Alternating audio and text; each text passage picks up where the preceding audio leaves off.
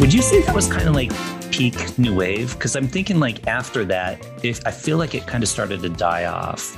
Yeah, I don't know if I'd say die, but at least changed. Like things started to slowly move towards what turned into grunge. Yeah. So yeah, when you got more toward the the 90s, and uh, there just weren't as many albums I think coming out. Like when I uh, I've done you know various 80s uh, album podcasts before, and you know, we've we've taken a look sort of of how many albums these bands were putting out. Like some of them were doing like two al- studio albums a year, like U2 and David Bowie and um, various pe- and uh, uh, various people were doing just album after album after album.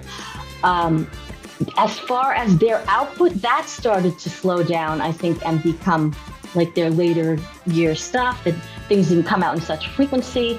So yeah, I guess it started to taper. And yeah, I think 85 was kind of a turning point. By 87, if you looked at the, the charts, they were there was a lot more variety.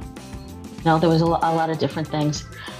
Not that I mean, there were a lot of hair bands and things, and That's you what know, I think. You get into the late 80s, you really get into the the hair 80s. bands. mhm.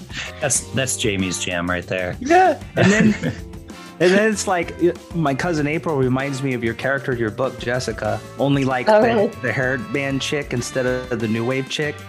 She just wants to get out of the crap crappy part of town.